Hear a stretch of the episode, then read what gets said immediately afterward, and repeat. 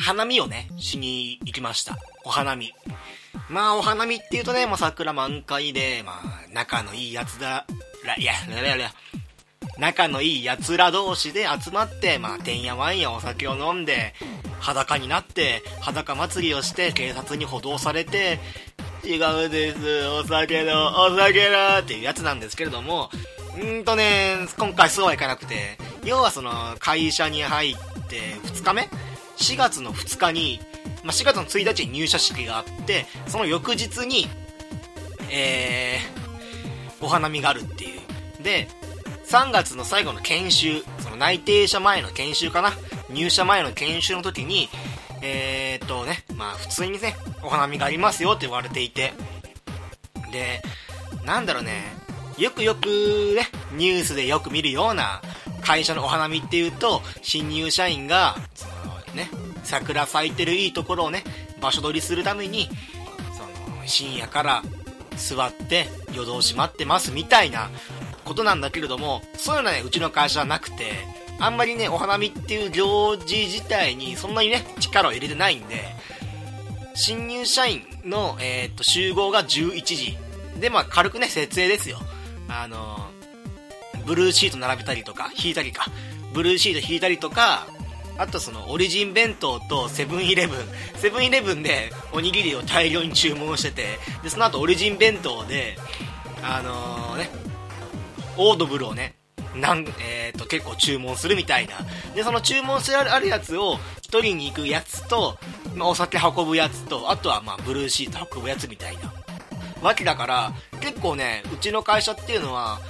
だって普通の、えー、と一般社員の集合者、えー、時間が12時。でうちらが11時。で設営が1時間。で場所取りもしないっていう。だからねそんなにねあのこの1年に1回の行事に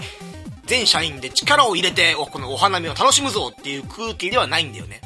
あの当日すごい風だったし。でまあねその3月の終わりにこういうことをね新入社員に伝えるのもどうかなと思うんだけど新入社員はあの一芸一発芸一芸が用意しておいてくださいみたいなことをあれいつだっけ？3月の20日ぐらいにそんなこと言われてで4月2日まで4月2日にお花見っていうことはその間の期間2週間しかなくてそんなのをそのそんな大事なことを2週間前に言わないでほしいなっていう。あの僕がねえーと、この会社ではないところの、えーと、企業の説明会に行った際にはその時にはなんだろうねえーと、内定者っていうか1年間のスケジュールとしてこんな行事がありますよっていう。で夏だよ夏その時。8月の暑い時期だったと思うんだよね。えー、っと都営三田線の芝公園だっけ？芝公園駅の近く近くにある会社なんだけどそこの会社説明会で新入社員はなんかえー、っとお花見の際には新入社員一同の芸を披露してもらいますみたいなこと言われて俺それ聞いた段階でああこの企業嫌だな受け入れるのやめるかって言って面接にも行かなかったようなあの面接の予約をしておきながら面接にをあのブッチするっていうそういうなんかそういう理由で面接にも行かないような僕がそそそこまでしてもう嫌なんですよそういうのが。なのにもかかわらず内定が決まってそのお花見の10日前にそんなこと言われたら逃げようがないんですこっちとしては。もうやるしかないんです。っていうわけで当日4月の2日。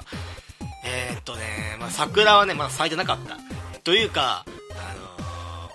のー、場所取りがない理由が分かったんだけど場所取りがない理由は桜がちゃんと咲いていないところでブルーシート引いて何見るっていうか、芝生の公園だから多分芝生を見るためにみんな集まったのかなみたいな。桜がね、全く咲いてないっていうか、誰も桜見てないっていうか、まあ、咲いてないものは仕方ないねみたいな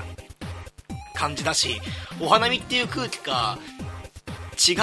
うんだよね。周りのお客さんが。お花見というかはもう家族でフリスビーをしたりとか、そういうところに、あの、この字、この字の、えっ、ー、と、ブルーシート、ブルーシートこの字にしてでこのこの字の中で一芸をするんだろうね。なんだけどそのサッカーやってる親子連れはいるわ。フリスビーはいるわ。タコをあげてるやつはいるわで。ここはお花見の会場としては不適切じゃないかなと思いながら、当日です。まあ、当日前に、そんなこと新入社員一同、17人、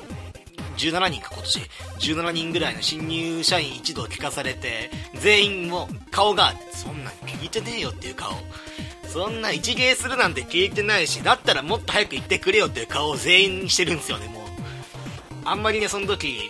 あの、新入社員とは、そこまでね、まだその、仲深みじゃなかったけど、あの瞬間だけは17人全員の気持ちが分かった。もっと早く言えっていうことをね、みんな思ってたはず。で、一芸つっても、どうしようかみたいな。みんなで集まって、あの、一人一人やるのか、まあその、何人かで集まってやるのかっていうところから始まるんだけど、正直何人かで集まって何かやるっていう時間もないと。だって、ね、あと1、2週間後にはもう、お花見が始まっちゃうから、それはでも時間的に厳しいと。だったら個人個人なんかやるしかないよねっていう話になってその日は解散して、で、釣り合うのが4月の1日、まあ入社式の日ですよ。で、まあ、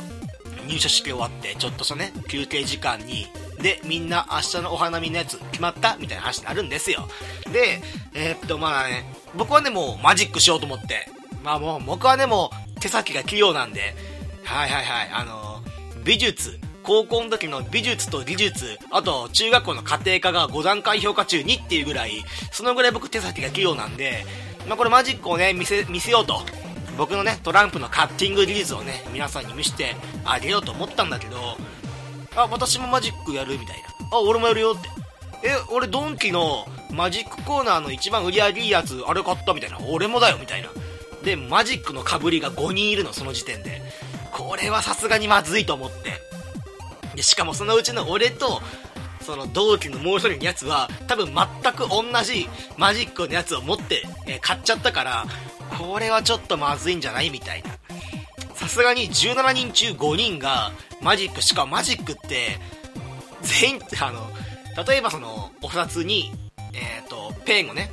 こう、まあ、すり抜けさせるっていうか、そういうのもあれば、なんかコインマジックとか、いろんなもんあるんだけど、5人中5人が全員トランプマジックっていう、さすがにね、その全員トランプマジックっていうのは、あんまり良くないっていうか、見てる方としても飽きるじゃん。あの、しかも、トランプマジックって動きのないやつだから、余計にね、見てて慣れんの。多分ね。グダグダってなると思うから、これはもう俺トランプマジックやめるかと思って。で、その時に思いついたのが、あの、傘回し。あの、わかるかな？お正月にこう傘を回して、えー、っと、傘の上ではボールを回して、えー、いつもより多く回しておりますみたいな。そういうやつをやろうと思って、その時急に思いついて、なんかあれ、結婚式とかでもう、その、新郎新婦が、初めての共同作業、まあ、それは初めての共同作業は、ケーキの入刀なんだけど、まあ、その前に、まあ、ちょっとしたね、まあ、余興っていうかそういうのでも、やるぐらい新郎新婦のこの共同作業を見てくださいと。一人が回す、傘を回す方、一人はその、ボールをね、投げる方をやりますみたいなことをして、まあ、ちょっと盛り上げるみたいな動画を YouTube で見たことがあるので、まあ、そのぐらいの素人ができるもんなんだから、これ今日ボール買ってきて、家にある、えー、っと、傘をね、しかも骨が1本折れてあるあの傘を使えば、なんとかなるかなと思って。まあ、帰りドン・キホーテに行って400円ぐらいで傘、傘じゃねえや、ボール買ってきて、まあ、このぐらいのボールがあれば、まあ、なんとかなるでしょう、みたいなことを思いつつ、ちょっとね、大きめのボール買ったんですよ。あの、ゴムボールなんだけどね、大きめのボール持って買ってきて、で、当日、あ、当日じゃないや、まず練習練習した練習した。あ練習したんだけど、全然回んね。全然回んね。あのー、ね、その時は知らなかったんだけど、後々、その先輩社員もやったんだって、傘回し。なんだけど、ちゃんとした竹の傘と、ボールも、あの、紙風船みたいなやつじゃないと、素人には難しいっていうのを普通に言われて、うん、俺、傘、骨の折れたやつと、このピンクの大きいゴンボールなんですけど、みたいなことを思って。で、まあ、練習してもね、多分、あの、1回転、2回転ぐらいが限度だった。やってみて。なんかバランスよくその場で自分がとどまって傘だけを回して2回転とかじゃなくてもう俺が右に行き左に行き前に行き後ろに行きおっとっとおっとっとと頑張って頑張って2回転回すっていうか落ちるのを頑張って防いだのところで2回転っていうところだからああまあもうこれでいいやと思ってもうこれで行こうと時間もないトランプもダメならばこれで行こうで当日、まあ、私服で来てくださいって言われてたから私服で来てで僕だけボール持って傘持って。あれ？マグちゃんもしかしてそれ傘回すの？みたいなこと言われたんだけど正直ここで自信のない顔するとあれかなと思ったから大丈夫。できるっつって。全然できないのに。先輩社員にもその、去年かな？去年っていうかその自分が新入社員だった時に傘回しした先輩にもえお前それでできんの？って言われてできますよ。余裕ですって。もうなんか僕もねお酒飲んでその同期の中に結構ね強いお酒っていうかあの高いお酒持ってきたやつがいて、まあ、それもねちょっと煽りながらよ飲んでいい気持ちになってなんか悪酔いしなかったんだよねその時珍しく。あの高いお酒ってほんとなんか酔わないようになってる。酔わないようになってるとは違うか。なんだけどもう飲むだけでその日もう風も強くてもう風が強い日にあの傘回しやるっていう発想がまずおかしいんだけど風も強いし、まあ、ちょっと曇ってるしで寒かったんだけどもうそれ飲むだけで体がね一気に温まるっていうそういうお酒飲んで気持ちよくなってで今から新入社員の一芸を始めますみたいな感じで、まあ、名前と、その、まあ、これやりますで、まあ、よろしくお願いしますってみんなか、皆さんから大きな拍手をもらってみたいな感じで始まってですよ。もうその時からね、俺怪しいと思ったんだよね、自分の体調。あの、お酒、ね、体温めるためにお酒ずっと飲んでるせいで、あのもうトイレに行きたくて仕方がないっていう。お花見が始まって1時間ぐらいで、その一芸が始まるんだけど、えっ、ー、と、合計でもう2回ぐらいはトイレに行ってんの、その時点で。もうずっとおしっこがしたくて。まあ、もうね、結構フラフラーとなりながら、いい気持ちでほろ酔い気分で行って、で、もう、2回目のトイレ終わった時点で、もうそろそろ、お前の出番だけど大丈夫かみたいに言われてながら、大丈夫っす、余裕っす、みたいな。もうその自信、今考えたら、その自信ってどこから湧くんだろうと、自分でも思うんだけど、大丈夫っす、余裕っすって言って。ね。じゃあ、えー、新入社員のマグさんですと、司会役のやつがいて、えー、マグさんはこの、この、えーとこんえー、今年の新入社員の中で唯一の関西人ですみたいな感じで僕はもうもう手振りながらウェーイって入ってきて傘回しの傘を開いてもう傘をなんだろうね日傘みたいな感じで、左手に傘を持ち、右手で大きく手を振りみたいな、ウェーって入ってきて、で、えっ、と、まあ、こんなね、酔ってるんだけれども、皆さん、おはようございますと、おはようございますって帰ってきて、えっ、と、あ、会社の名前言っちゃダメか。やばいな。えっ、と、まあ、ここにいる皆様の、まあ、違うな。まず最初に傘か。えー、私今こちらの傘とボールを持っております。こちら何をするかと言いますと、もちろん皆さんご存知傘回しをしたいと思います。ウェーイ この傘回しというのものは大変縁起のいいものでございます。傘が回れば回るほど、皆様にいいことが起こるようにと思っております。ウェーイ私ですね、今回、皆様の健康と幸せ、こちらの健康と幸せをお祈りしながら、この傘回しやりたいと思います。ウェーイみたいな。何このテンション。あの、現場もそんな感じじゃなかった。あの、みんなね、あの、ゆっくりお酒飲みながら、ちょっと暇になったやつが酒のつまみ程度に新入社員のやつを見てるだけだからね。えー、っと、で、えー、まあ、回すわけですよ。風も強いんですよ。こう、右手で傘を持ち、左手でピンクのゴムボールを持ち、こう、ピンクのボールを投げて、よっと、傘でね、ビニール傘でえー、骨の折れたビニール傘でくるくるくるっと回ると思ったらすぐに地面に落ちるっていう。やばいやばいと。ちょっと待ってください。今風が強かったですね。ちょっと待ってください。芝生芝生をこう23本ブチって引き抜いてこううーん風はアゲインストだからみたいなことをやりつつゴルフをやってる親父にしか受けな受けないままもう一回やってもう一回落とすっていう。さすがにもう一回落とす時に普通に落とすだけだとやばいなと思ったから落ちそうだってなったなった時に一生懸命走って自分も大ごけするっていうあの自分もこけてなんだろうね、仰向けに倒れるようにして、失敗しちゃいましたありがとうございましたで終わるっていう。まあ、それでなんか難を逃れるっていうね。まあ、その後も、一芸これで終わり。あの、失敗。皆様の健康と幸せを祈った結果大失敗して、まあまあこんなもんでいっかっていう。まあ、最初から大きなことを言って失敗する例のあれをやろうと思ってたから、まあいいやと思って、ある意味成功したと思いながら、まあ、自己評価ではもう、そうですね、100点満点中、まあ、140点ぐらいを上げたいぐらいの その自信どっから来たのやっぱり俺。と思いながら、まあ、終わって、また酒を飲んで、まあ、その、縁も竹縄3時間ぐらいかな、土曜日。3時間ぐらい飲んで、終わって、まあ、新入社員は片付けをして、みたいな。で、その後に、新入社員だけでカラオケ行って、で、その後、居酒屋に行って、飲んで、もう、かなり飲んで、もう、頭グワングワンしながら家に帰ったとこで気づいたんだけど、傘とボールがないっていう。あれって。翌日だって気づいたんだけど、傘はカラオケ屋に置いていって、で、ボールは邪魔だから、あの、居酒屋の一気に置いていったっていう。ああ、そういえばどっちもねえなっていう。あの傘、俺、あの傘しか持ってないんだけどなと思いながら。そのまままあ、戻るもめんどくせえし、いいやっていう。そんなお花見。なんだろうね、やっぱ会社のお花見だから、羽目は外せない。ある程度ね、ちゃんとした。あの、先輩社員に挨拶回り行ったりとか、そんな感じのことをやってたなっていうのが、僕の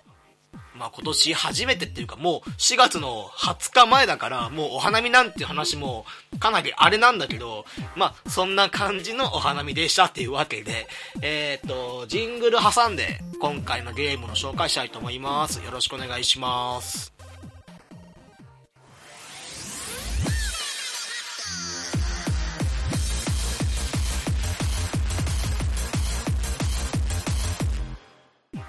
それじゃ、ジングルが終わりまして、またゲームの紹介お願いします。というわけで、今回紹介するゲームは、クリプト・オブ・ネクロダンサー。元は Steam のゲームですね。Steam から、えっ、ー、と、プレイステーションに移植 PS4、PS ビータのゲームです。このね、クリプト・オブ・ネクロダンサーっていうゲームが、ローグライクゲームですね。要はその風来の試練とか、あとはアスタ剣山みたいな、あとはもうトルネコの大冒険。そこら辺のゲームです。で、今回ね、なんでね、ローグライクゲーム紹介しようかって言いますと、僕がね、ローグライクゲームすっごい好きなんだよね。特に風来の試練。一番やったのがスーパーファミコン版。スーパーファミコン版のね、あの、風来の試練が本当に楽しくて楽しくて、なんだろうね、本当にそのパッケージに書いてある1000回遊べるゲームっていうのは本当なんだなっていうことを実感しました。えー、ローグレッグゲーム。まあね、目的はいろいろあるんですけれども、まあ、その共通して同じなのは、ダンジョンの一番奥の階まで行くこと、えー、一番奥深くまで、そのね、ダンジョンを攻略すること、というのと、自分が一歩動けば、相手も一歩動く。この規則性に従って、例えばその相手が、えー、自分が一歩動くと、まあ、弓を持ってるキャラクターならば弓を撃ってくるとか、この範囲内に入ってくると石を投げてくる、えー、っと、モンスターがいるとか、まあ、炎を吐いてくるモンスターがいるとか、まあ、大体今の言ってるのは、えー、っと、風来の試練の一番最初のシリーズ、えー、不思議の大冒険かな？のことを言ってるんだけど、今回紹介する、えっ、と、ネクロ、ん？クリプト・オブ・ネクロダンサーっていうのが、主人公っていうのがね、えっ、と、主人公っていうのが、ダンジョンに潜った父親を探すためにダンジョンに潜るという、そういうシナリオ。で、えー、ストーリーか、ストーリーで、なんだけれども、その途中で、主人公が、えっ、ー、と、魔王に出会ってしまって、魔王に、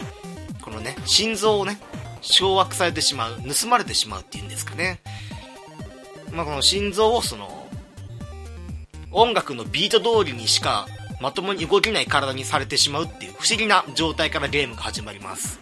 なんで、今回ね、紹介するクリプト・オブ・ネクロダンサーっていうのが、普通のローグライクと違って、リズムゲーム要素とローグライクの要素っていうのをね、兼ね備えたゲームになっています。通常ね、ローグライクゲームっていうと、こちらが一歩動けば、相手も一歩動く。これも全部あの、方向キーで指定するとちゃんと動くっていうゲームなんだけど、このクリプト・オブ・ネクロダンサーっていうゲームは、えー、っと、ローグライクの中でもこれ音楽に乗ってビート、心臓の音、このね、心臓の音と音楽のビートを刻むっていうのがね、かかってるんで、文字のあの遊びとしてかかってるので、この曲のテンポに合わせて、例えばこうパン、ポン、ポン、ポン、ポン、ポン、ポン、ポンという一定の規則に乗って方向キーを入力しないと自分が動けない。動けない上に相手が先に動くみたいな。で、間違ったリズムで、間違った、いや間違ったリズムでコマンドを入力すると、あべこべの方向に行ってしまうっていう、まあそういうね、通常のローグライク要素とリズムゲーム要素を兼ね備えたゲーム、兼ね備えたゲームです。ただでさえローグライクゲームって、まあその、えー、っとね、ゲームを進めれば進めるほど、自分も強くなるんだけど、相手も強くなる。もしくは相手の方が成長の度合いが速くなっていくんで、なんだろう、どっちかっていうと自分の成長度合い、キャラクターの成長度合いが追いつかなくなるから、1回のミスでキャラクターがえ、ー、と、死んでしまうっていうのはザラにあるんですよ。これはね、このクリプト・ブ・ネクル・ダンサーっていうゲームでも同じで、このゲームっていうのが HP 性、えー、っとね、ハートが3つ分かな。ハートが3つ分で、まあ、弱いね。えー、っと、モンスターだとハートが0.5個分しか削れないんだけど、強いやつになると、ハートもね、一気に2個ぐらい奪っていくモンスターも存在するから、まあね、一応その、潜っていくと、自分を強化するためのアイテムっていうのを拾えるんだけどね。だけど、その、運が悪かったりとか、その、アイテムが拾えなかったりとか、もしくは、ショップに置いてなかった場合、落ちてなかった場合、とか、あとはコインをちゃんと集められな集められなかった場合っていう、この3つの要素が合わさってしまうと、いつまでたっても自分は弱いままなのに、どんどん奥に進めば奥に進むほど、モンスターだけは強くなっていくっていう地獄のね、あのパターンも存在するから、基本ね、あの奥に行けば行くほど、自分の心臓がね、速くなるっていうか、あの心拍数が上がるっていうんですかね、ドキドキしちゃうから、操作もね、ついついその、速くなってしまうんですよ。リズム通りこの、パンパンパンパンパンパンパンのリズムで、えー、ゲームを進めればいいのに、なんだろうね、急いでしまうと、コマンドの入力が速くなってしまって、どうしてもね、その、行きたくない方向に行ってしまうっていうか、コマンドの入力ミス、このビートに合わせて動かないがために死んでしまうっていうケースもあるから、結構ね、このゲーム難易度としては高いと思う。高いと思うんだけど、でもその分ね、面白いんだよな、このゲーム。えー、っとね、やっぱ自分でプレイしてても、例えばドラゴンっていうキャラクターがいて、敵モンスターが、敵モンスターがいて、こいつは、えー、自分が2歩動くと、一歩、えー、っと、自分の方に進んで、え、ドラゴンと同じ横軸にいるとき、これが2回以上いるときに、1回目が、と、ドラゴンの炎のブレス、ブレスを貯める時間で、もう1個目が、炎を吐く時間、タイミングになってるから、えっと、倒し方としては、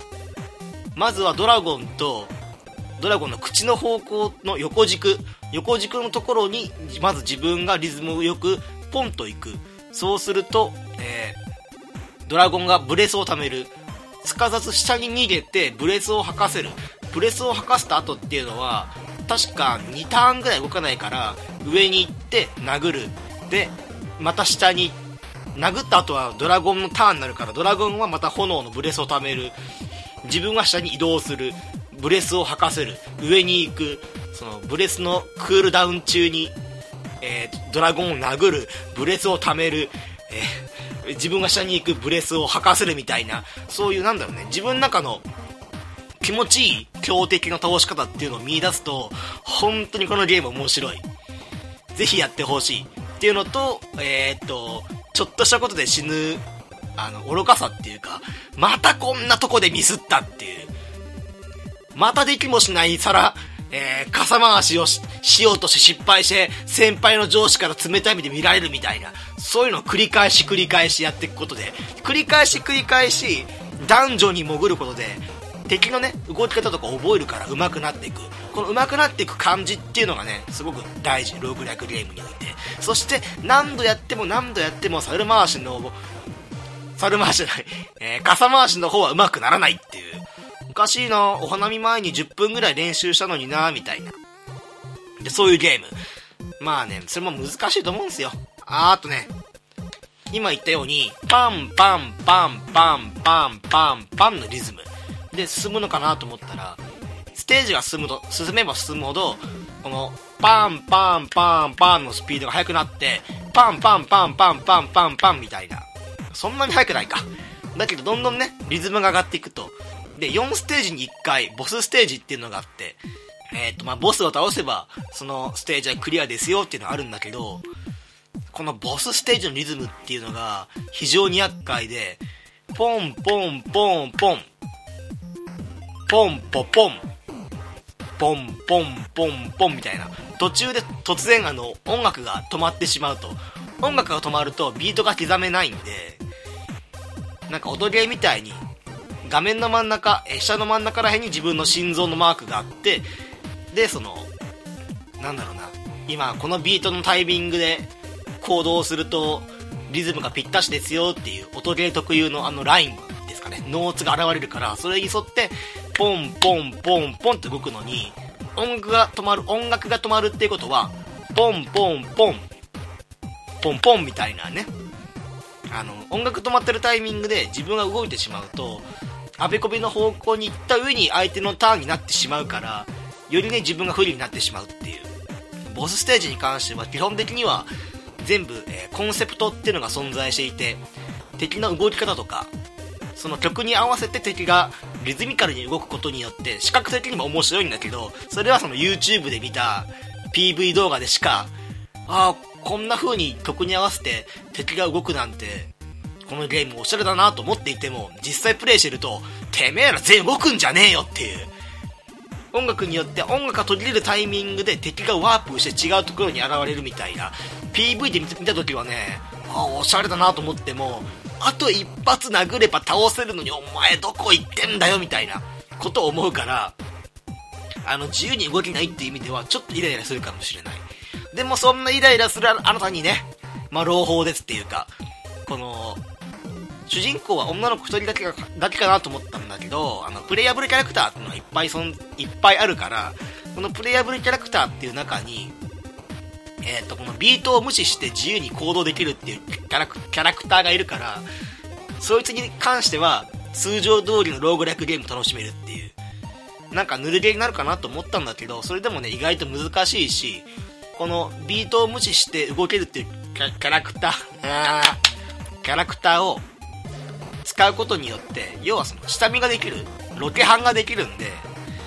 通常プレイ戻った時にすごい楽ですよっていうあとその他にもねプレイヤブルキャラクター何体がい何体かいて平和主義者っていうキャラクターはあの敵にね攻撃することできないんだけどその代わり平和主義者っていうのは武器の代わりに眠りそうだっけな眠り粉だっけな忘れちゃったんだけど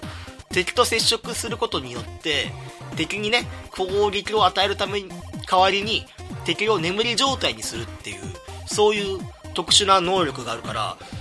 この敵を眠らせた後下に行ってこいつも眠らせてみたいなそういうねこの眠り草投げれないから基本的には設定しなきゃいけないと。このね通常プレイだったらなんか魔法とか使えるんだけど平和主義者ダメージ与えられないんでアイテムドロップが特にないと。あのドロップしたとしても拾って殺してしまう相手を殺してしまうとあの自分が死んでしまうっていうそういう眠り草を持ってるっていう特殊ないいところと悪いところで敵を殺すことによって自分が死んでしまうっていう要は2つプレイをしなさいっていう絶対に人を殺してはいけませんよモンスターを殺してはいけませんよっていう2つプレイのね縛り制限がかかってるプレイスタイルであるとかまあ逆にまあ敵は倒せんだけどお金を拾った瞬間死にますよっていうキャラクターもいて、文句だってな。多分僧侶系のやつ。まあ、欲深く生きるなっていう話ですね。敵はね、あの、倒すと絶対にコイン落とすんですよね。なんで、これを避けて通んなきゃいけないんだけど、モンスターが多いと、避けるのも大変だし、どこかでね、積みが出てくる。これね、ドラゴンがいるんだけど、ドラゴンのブレスを避けないと死ぬんだけど、あれこれ避ける方向にコインがあるなと思ったら、どうしようもないと。斜め、斜め動ができたっけ？な、あのゲーム。できなかった気がすんな。できたかもしんない。忘れちゃった。斜め移動すれば避けれんのかな？みたいな。でも斜め移動するところにもコインがあったら、はい、もう終わったなみたいなゲームオーバーでございますと。結構ね、そんなわけで。いろいろいるんだよね。プレイヤブルキャラクターだけで6体ぐらい ?8 体ぐらいいんのかな？そのぐらいいるから、結構ね、様子としては楽しめるし、まあ、オンラインにつなぐと1日1回の配信、えー、ステージ配信型の1日1回でどこまでその時間、自分のタイムとコイン数と最終到達地点を競うっていうオンラインモードもあって、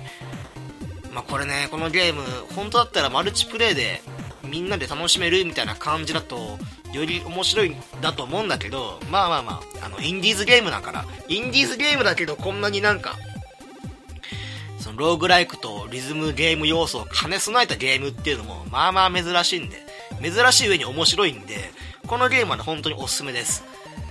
多分1500円ぐらいかな。スティームだともっと安いかもしんない。あの、スティームだと、まあ、秋シーズン、冬シーズンぐらいにまあ、そのホリデーセール？本当なんか全てのゲームが、まあ、5割引きから6割引き7割引きになるっていう。めちゃくちゃ安くなる期間があるから。まあ PC ゲーマーだったらそのホリデーシーズン狙って買うのもよし、まあ、PS4、えー、PS ビーター持ってるのであればまあ多分通常価格1500円かな。でしかも PS 版っていうのはプレイステーション版っていうのは、えー、チューンソフトが日本語のローカライズやってるんで、この今ね、リズムゲーム要素で、この BGM に合わせて、まあね、小粋なリズムを刻みながらやっていきましょうみたいなところあるんだけど、BGM の変更で、チューンソフトが持っている版権のゲーム曲のリミックス版が使えますよっていう風になってて、弾丸論破、弾丸論破2、えー、弾丸論破の絶望少女。このね、3つのタイトルのえー、っと、曲がね、使えますよっていう。しかも自分でコンフィグ画面で自由にね、このステージではこの曲を流すみたいな。違うな。このキャラクターを使った時にはダンガンロンパの1の曲を流しますよみたいな。そういう設定もできるんで。あとはね、アバターの変更かな。主人公はね、女の子の金髪のちゃんねーなんだけど、これもね、あの、ダンガンロンパシリーズ、風来のシレンシリーズ、あとは、えっ、ー、と、喧嘩番長。この3つのシリーズから、ま、何体かキャラクターがいるんで、例えば弾丸論破だと、まあ、苗木くんがいて、モノクマがいて、あとは物見がいて、あとは超高校生くん誰かがいてみたいな。結構ね、あの、いろんな要素があったりとかするんで、日本語の、えっ、ー、と、プレイステーション版は。もしなんか、その、チューンソフトが好きで弾丸論破とか好きですよって言うなら、1500円払って、えー、っと、プレイステーション版のクリプト・ブ・ネクロダンサーを買うのもいいかなっていう、そんな感じですね。いや、ほんとね、なんか社会人になってゲームする時間が本当に限られた。それは本当辛い。だけど、まあ少ない時間を見ながら、ちょっとね、いろんなゲーム触っていこうと思います。で、今回本当に紹介ですね。このゲーム、えー、冬かな？正月ぐらいにやって、いつか紹介しよう、いつか紹介しようと思いながら、全然ね、紹介できなかったんで、今回紹介できてよかったなっていう感じです。というわけで今回ここ、この辺で、ね、まあ、ゲーム本編、短かったけれども、まあ、たまにはこんなもんでしょう。あんまりね、時間長いとだれちゃうしね。聞いてる方も、やってる方も。というわけで、今回はこの辺で。あと、ね、最近思ったんだけど、まあ、社会人4月からなって、あのーどんどんやっていくことに、自分の声のテンションが、どれだけ落ちるかなみたいな。基本的にこれ仕事終わりに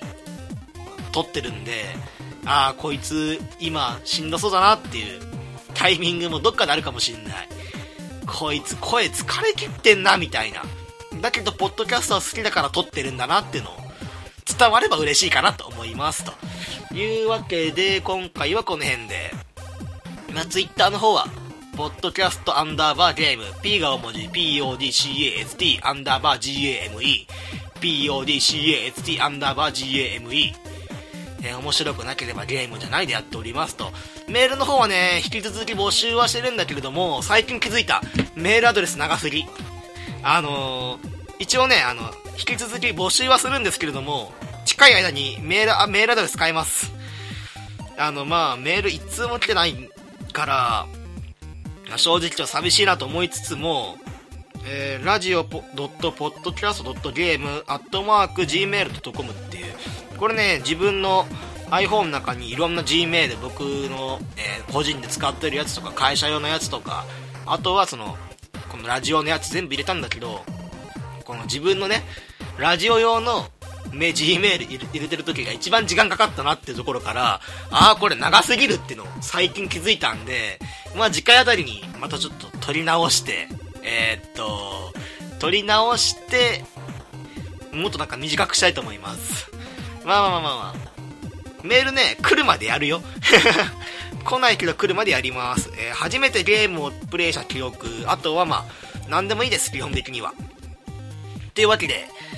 まあ今回この辺で終わりたいと思います。次回ね、僕来週じゃないな、今週から外部研修が始まって資格取得しなきゃいけないから、